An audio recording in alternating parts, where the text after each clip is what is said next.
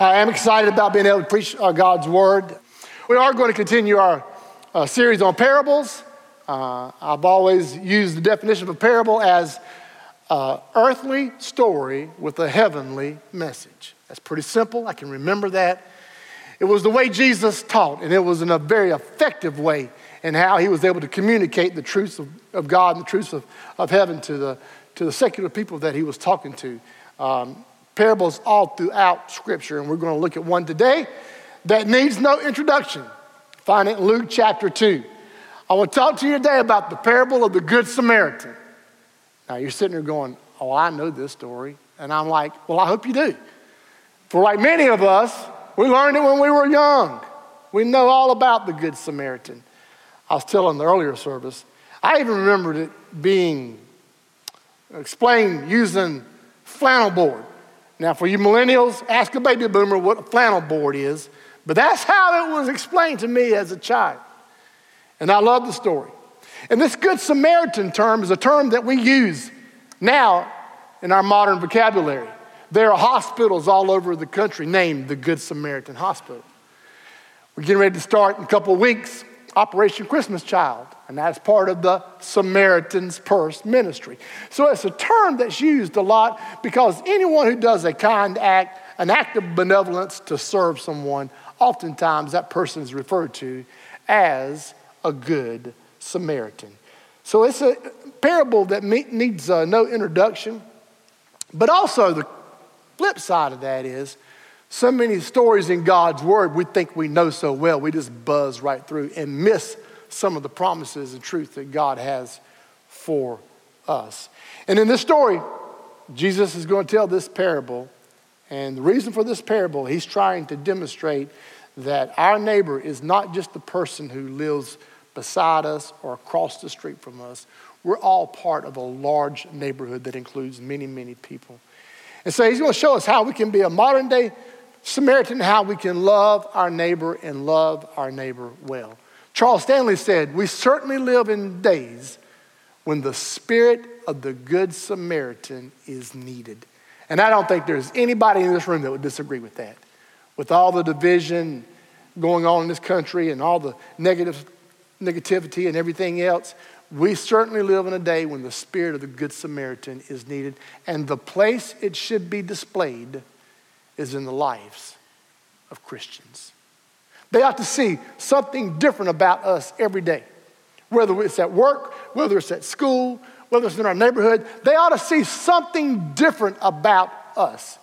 We ought to have that spirit of the Good Samaritan that flows out in our words and in our actions. Columnist Cal Thomas said it this way, and I love it. He said, Love talked about is easily ignored beloved demonstrated is irresistible. And I know that's true.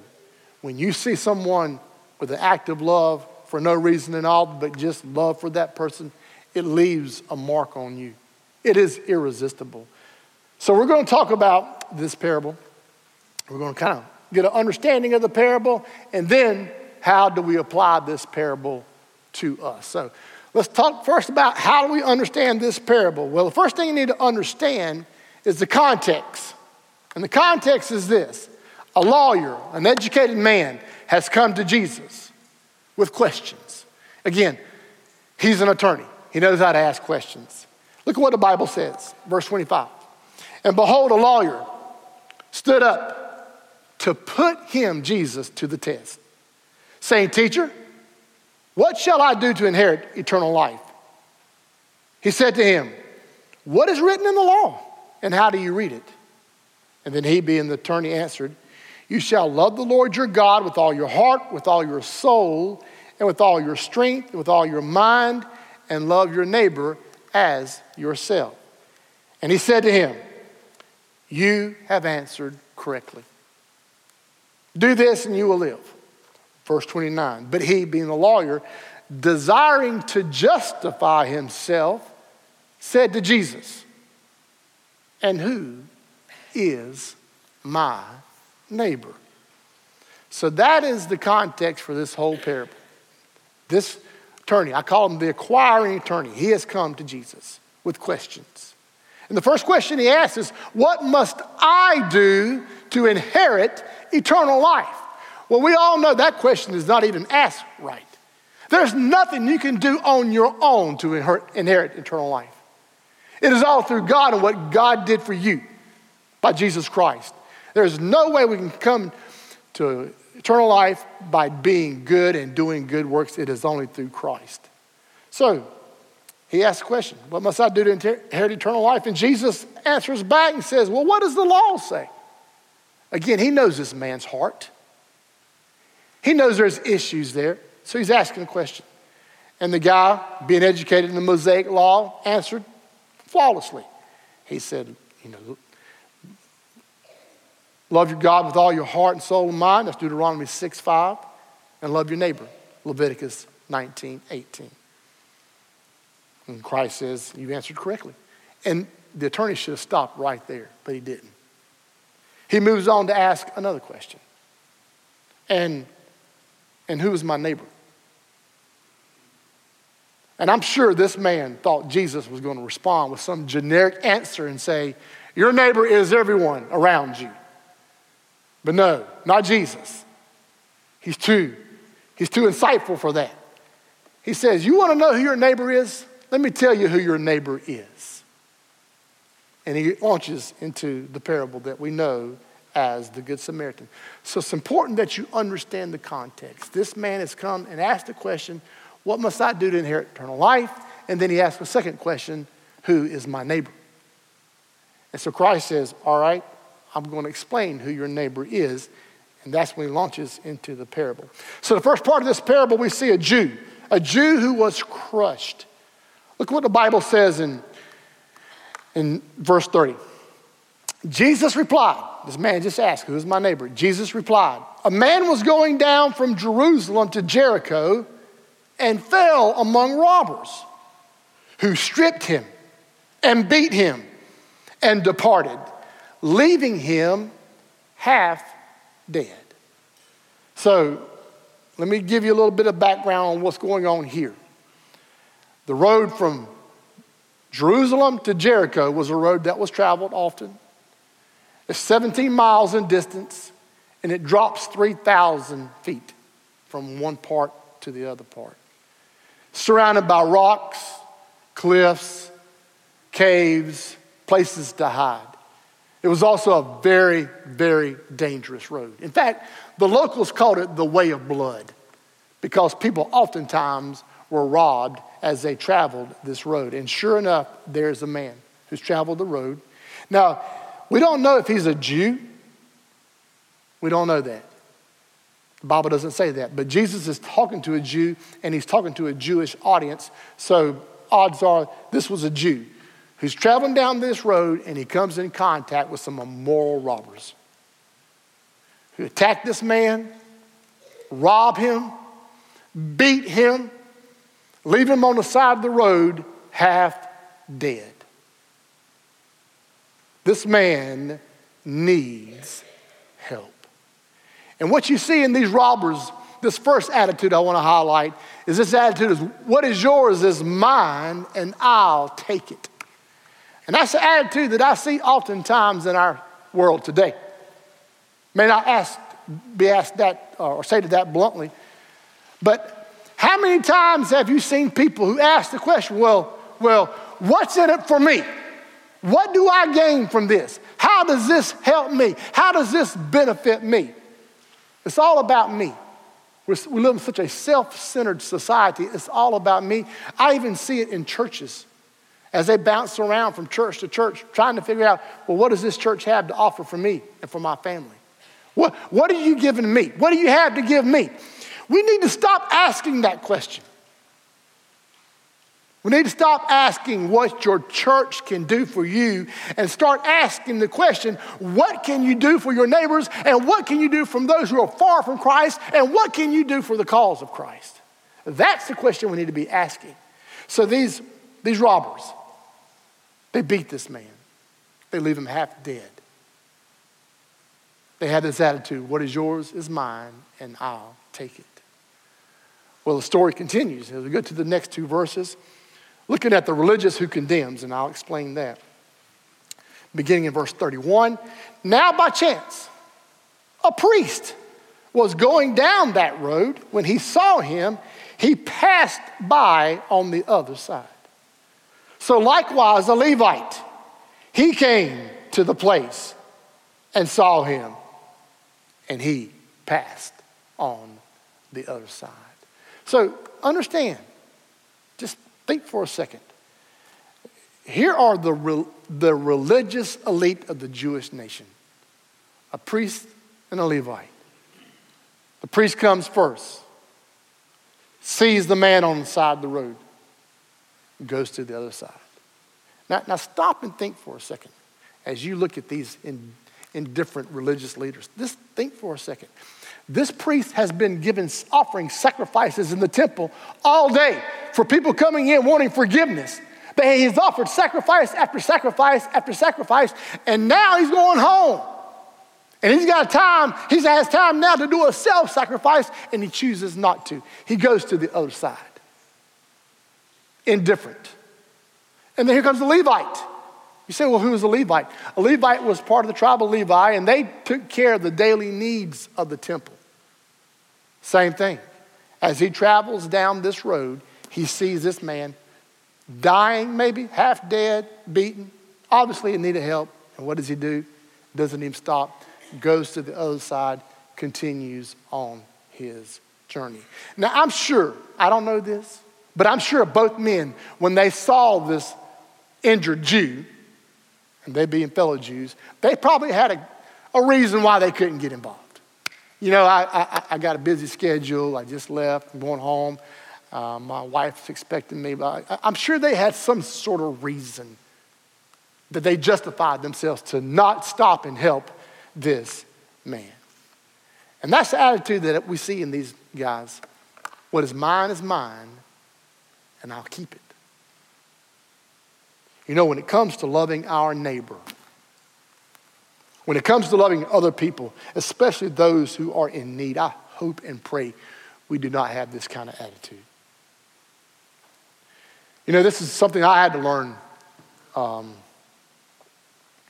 early in ministry. You know, I came from 20 years in corporate America, Fortune 500 companies, and all about drive and advancing my career, blah, blah, blah, all that. And then the Lord called me into ministry. And I came into ministry kind of with that same work ethic uh, where, you know, drive, drive, get all, put down your list all the things you need to get done. I learned early in ministry that doesn't always work out because people just show up. You know, and with this attitude of what is mine is mine and I'll keep it, it doesn't work in ministry. I had to learn early that people are more important than tasks. Did you hear me? I don't care how busy your schedule is and what you may think is important. What's busy are people and the souls of lost people. That's what's important. And we need to get away from being so self centered and think about all me, me, me. I'm going to keep what is mine, I'm going to keep it. No. These religious leaders choose, chose not to get involved, and we cannot be like that.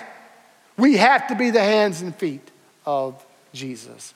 So there's this Jew who was crushed, and these religious leaders who condemn by being indifferent, by not doing anything to help this man. Well, the story continues, and we come to the Samaritan, the Samaritan who cares. Let me share those verses with you. But a Samaritan, as he journeyed, came to where he was, he being the injured man. When he saw him, he had compassion he went to him and he bound up his wounds, pouring on oil and wine. Then he set him on his own animal and brought him to an inn and took care of him.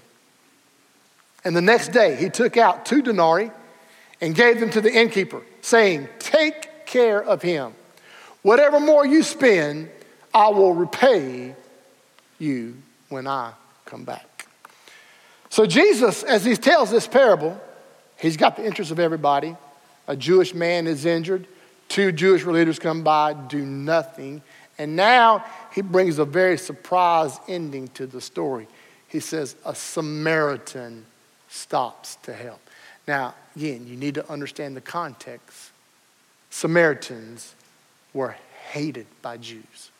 See, it all started back in the Old Testament when the Assyrians captured the northern kingdom and took many of them back. Those that left, those living in Samaria, they began to marry pagan wives and adopted pagan religions and, and, and even carried on to when Nehemiah was rebuilding the wall. It was the Samaritans that were attacking, trying to stop that.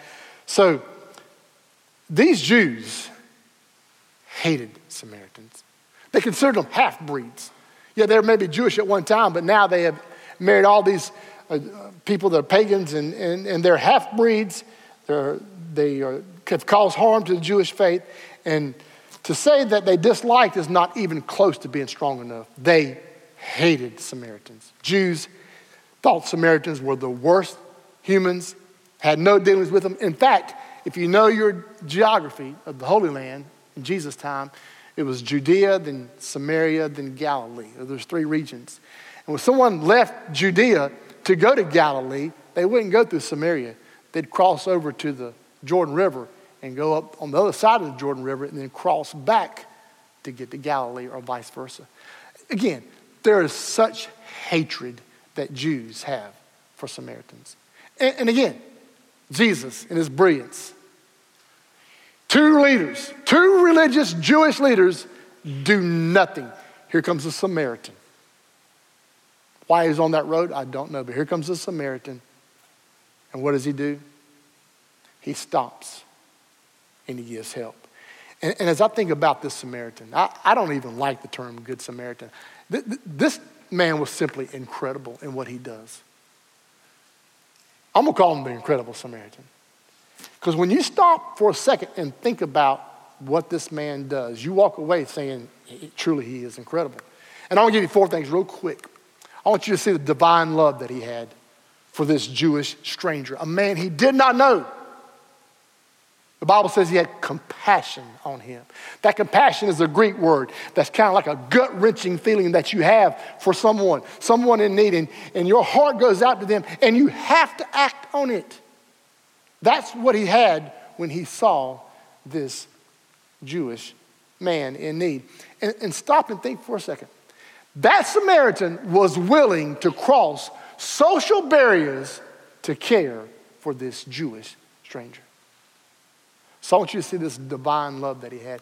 He also had a very practical love because he just didn't look at him and say a prayer and then move on. The Bible says he got down and he applied first aid. And I want you to notice what it says when it says he bandaged his wounds. And that doesn't give you enough detail there. I want you to understand what's going on here. First of all, he takes his oil and his wine and pours over all the man's wounds. Now, now listen, the Bible says he doesn't take water. I'm sure he had water with him. But he, he offered his best. He poured oil and he poured wine on this man's wounds to give him the care that he needed. And then the Bible says he also put bandages on him. Now, he wasn't carrying around big giant case of band aids. He took his clothes and he ripped them up to make bandages to put on this man. I mean, just an incredible love. And the whole time he's doing this, understand, he is on the way of blood, the most dangerous road. There's probably robbers watching him with all this stuff he's bringing out to help this man. But he didn't care about that.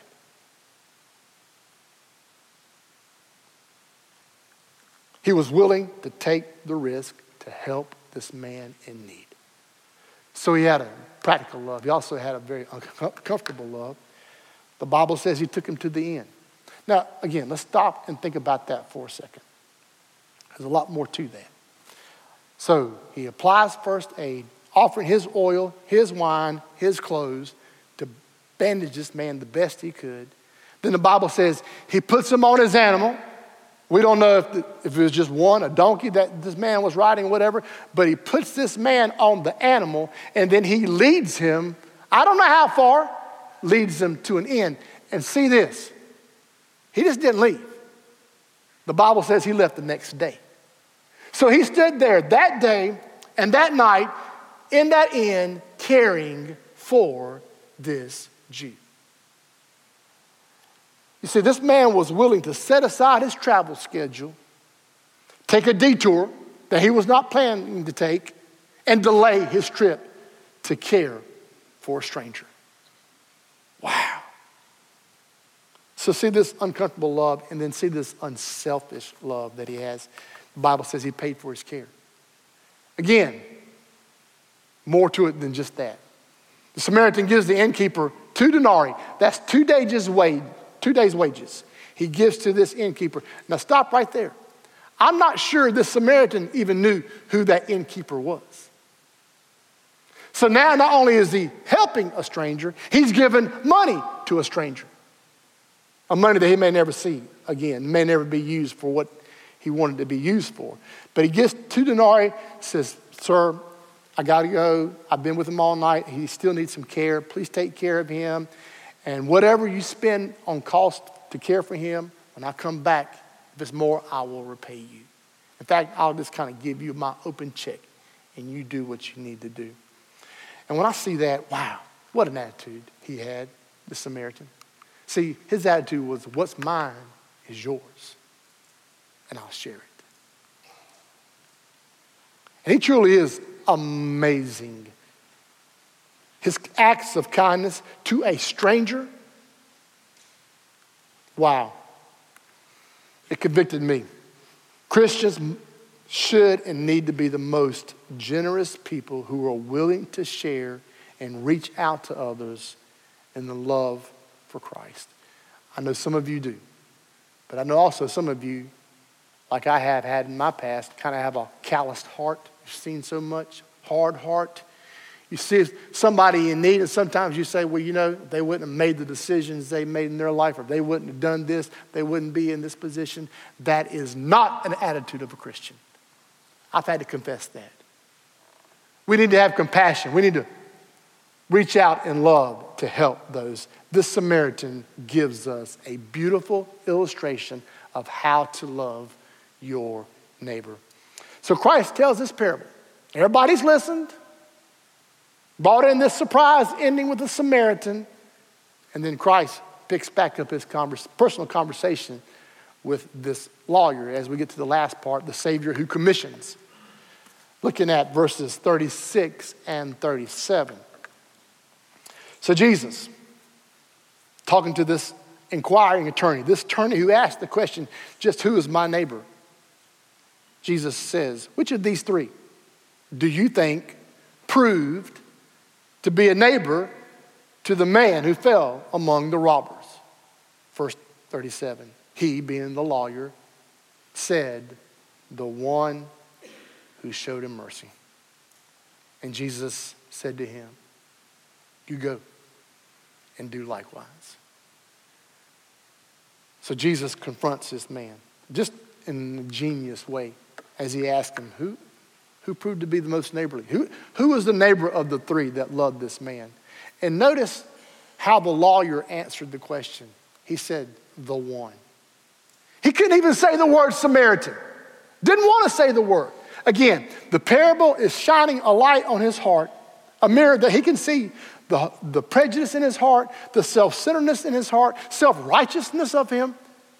Again, God is using a parable to bring that out. He could not even say the word Samaritan. He said the one who proved to be a neighbor. And then Christ sends him. Immediate action. Now that you understand what it means, now that you understand who your neighbor is, go.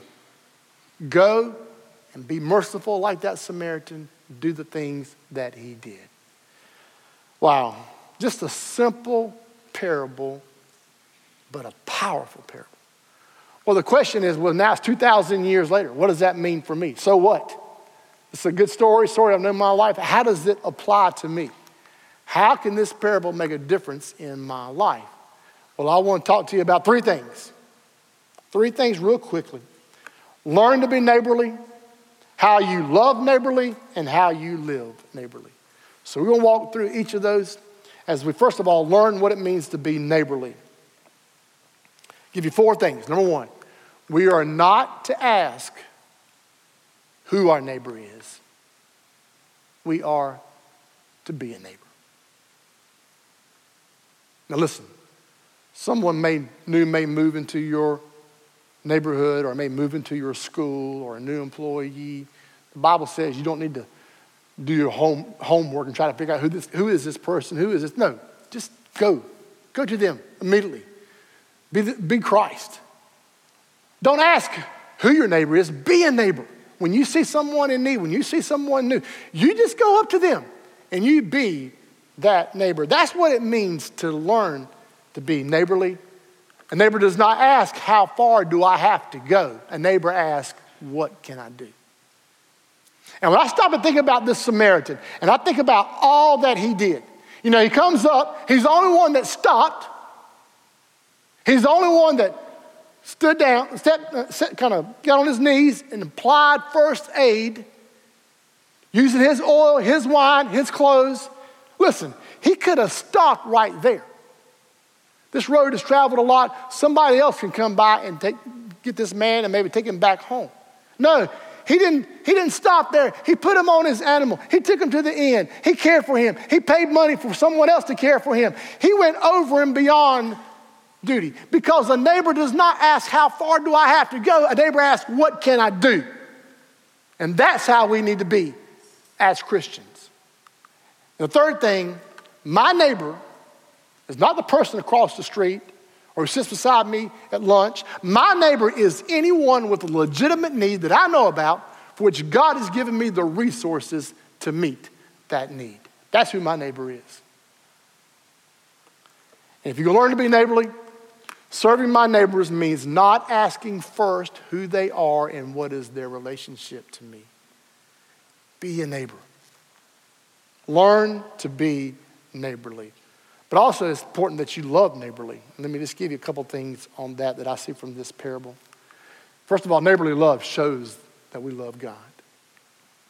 When people see us and they see us loving and loving well and serving and serving well and helping those who are far from Christ or those who are in need, what they see is the love of Christ coming out in us. The Bible says if you are filled with the Holy Spirit, the fruit of that Spirit is what? Love, and joy and peace and patience, kindness, all those things. But love is what they need to see. Paul said, the greatest of these is love.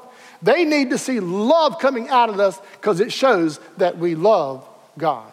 And also, neighborly love transcends boundaries of race and religion and social status. This man walking down the road sees a Jew. He's a Samaritan. They hate each other. No, he doesn't go to the other side. He goes to help because love, neighborly love, transcends race, religion, social status. Doesn't matter what the person looks like, doesn't matter what he believes, doesn't matter what kind of job he has, or if he has no job at all. The Bible says if there is a need, neighborly love transcends those boundaries. And then, number three, neighborly love sets aside personal schedules to serve others. You know, as I get older, perhaps a little wiser, I begin to realize one thing. My generation, the most valuable resource, I think, was money.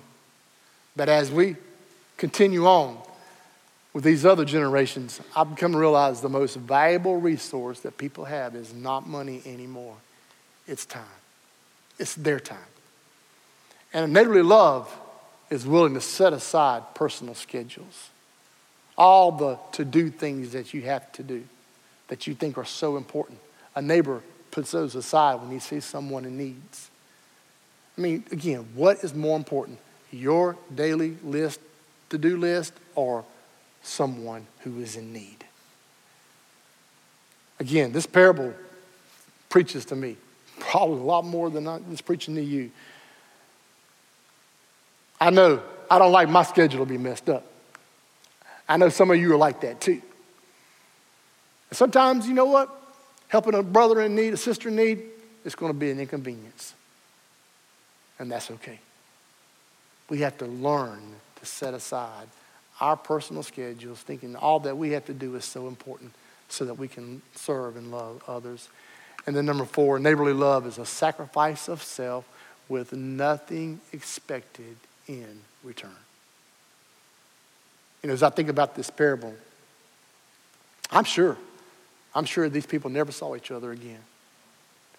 And this Samaritan does this incredible act of kindness and care and love to this man they probably never ever saw again. I'm not even sure if the man even knew it was a Samaritan. Innkeeper may have told him, but we don't know that either. But you know what? He wasn't doing it to get something in return. He was doing it because of the love he had and the compassion he had for this man who was injured. That's how we need to be as Christians. We don't need to love someone and expect something in return, a favor or whatever. No, no, just love. When someone is in hurting, someone is in need, be that good Samaritan. Offer them the love they need. It's a sacrifice, a sacrifice of self with nothing expected in return. So you got to learn to be neighborly, you got to love neighborly, and lastly, you got to live neighborly. Let me give you four quick things on that. First thing is you need to be considerate. See the needs and problems of neighbors. And I know people who do a really good job with that. And I, I wasn't going to do this, but Tina Grayson, I see you right there. She does an incredible job with this. She just seems to have a networking where someone is in need, Tina's there to help. We, we, need to, we need to get our eyes off ourselves and all the things going on with me and get our eyes out there to see where is the need. Where, is the, where are the people who are hurting? Where are the people who are far from Christ who need someone to love on them? We need to see these needs and problems of our neighbors. So we need to be considerate. Get your eyes off yourself. Be convenient.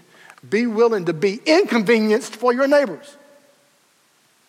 Again, some of us do not like our schedules to get messed up, but it's okay. Be willing to be inconvenienced.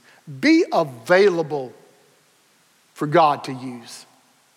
He may put someone in your pathway, and you are going to be the only person who can be Jesus to that person. So be considerate, be convenient, be compassionate, feel the needs of neighbors, and act on it.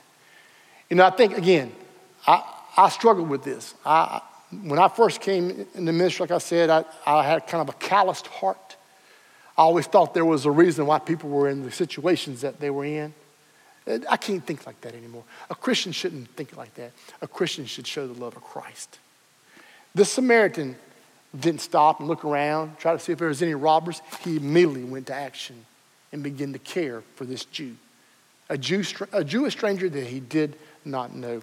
That's what compassion is. Feel the needs of your neighbors and act on it. And then be Christ like. Just be Christ like. Be willing to sacrifice your time and your resources to help someone in need. I mean, stop and think about it. Jesus Christ sacrificed himself for you. We ought to have that kind of sacrificial love for those who are in need. Again, a very simple parable and a very profound, profound message. You know, as I wrap up this message I, as I think about the Samaritan. Again, incredible is the word I keep coming up with. I mean, truly incredible what he does. But as I think about it more, what a picture of Jesus Christ he is for us. And I, this is not in your notes, so you just follow along with me. I add this up here. Jesus is the good Samaritan. Jesus Christ is the good neighbor, and his example is the one to imitate. He saw a world of sinners robbed of their potential, stripped of their spiritual needs, wounded by sins, unable to rise by themselves from their beaten state. He came down to where sinners are and gave mankind a corresponding act of mercy seen in the Good Samaritan. Through his death and resurrection, he covers our nakedness, he binds up our wounds, and he heals us and puts us in the safety of his church and provides for our physical and our spiritual needs. That's the ultimate Good Samaritan, Jesus Christ, because that's what he's done for you. That's what he's done for me. You know, in closing, my prayer is that you will one day, and I hope it starts today, be that modern day Good Samaritan in the way you act with others, the way you talk with others. I pray that you'll have the actions of that Good Samaritan and you will do whatever needs to be done to love your neighbor and to love them well. Someone said, Life's road always has two sides. On the other side, you'll get to Jericho in a hurry. On the victim's side, you will get into detours and delays. On the other side are pavements and promises. On the victim's side are potholes and problems. On the other side is success. On the victim side is sacrifice. On the other side, you insist on your rights. On the victim side, you accept responsibilities. On the other side, you embrace someone who succeeds. On the victim side, you embrace someone who fails. On the other side, you count the offering. On the victim side, you count the cost. On the other side, you can make a good living. On the victim side, you can make a good life. On which side of the road do you live and work? You know, I'm so glad. I'm so glad that Jesus Christ left the other side. He left the glory and splendor of heaven, put on the robe of humanity, and came to the victim side to save me, to save me and you from death and from hell. That's what Jesus Christ did for you. Aren't you glad he left and went to the victim side? I know I am. I can't imagine my life without Christ. He, I was that, I was that injured Jew, beaten by this world, wounded by this world, unable to get up and do anything with my life. And it was Christ who came in my life and made the difference. And He can do that for you today. Let's pray. Father, thank you so much for just simple, simple parable. But a parable that is so powerful. Father, I pray starting today, that we'll be that modern day Good Samaritan. Father, that we will learn to be neighborly, that we will live neighborly, that we will love neighborly. And Father, thank you. Thank you that you are the Good Samaritan who came to rescue us from death and from hell. And we just praise you in Jesus' name. Amen. Was moved to, now to a time of invitation. I'm looking around.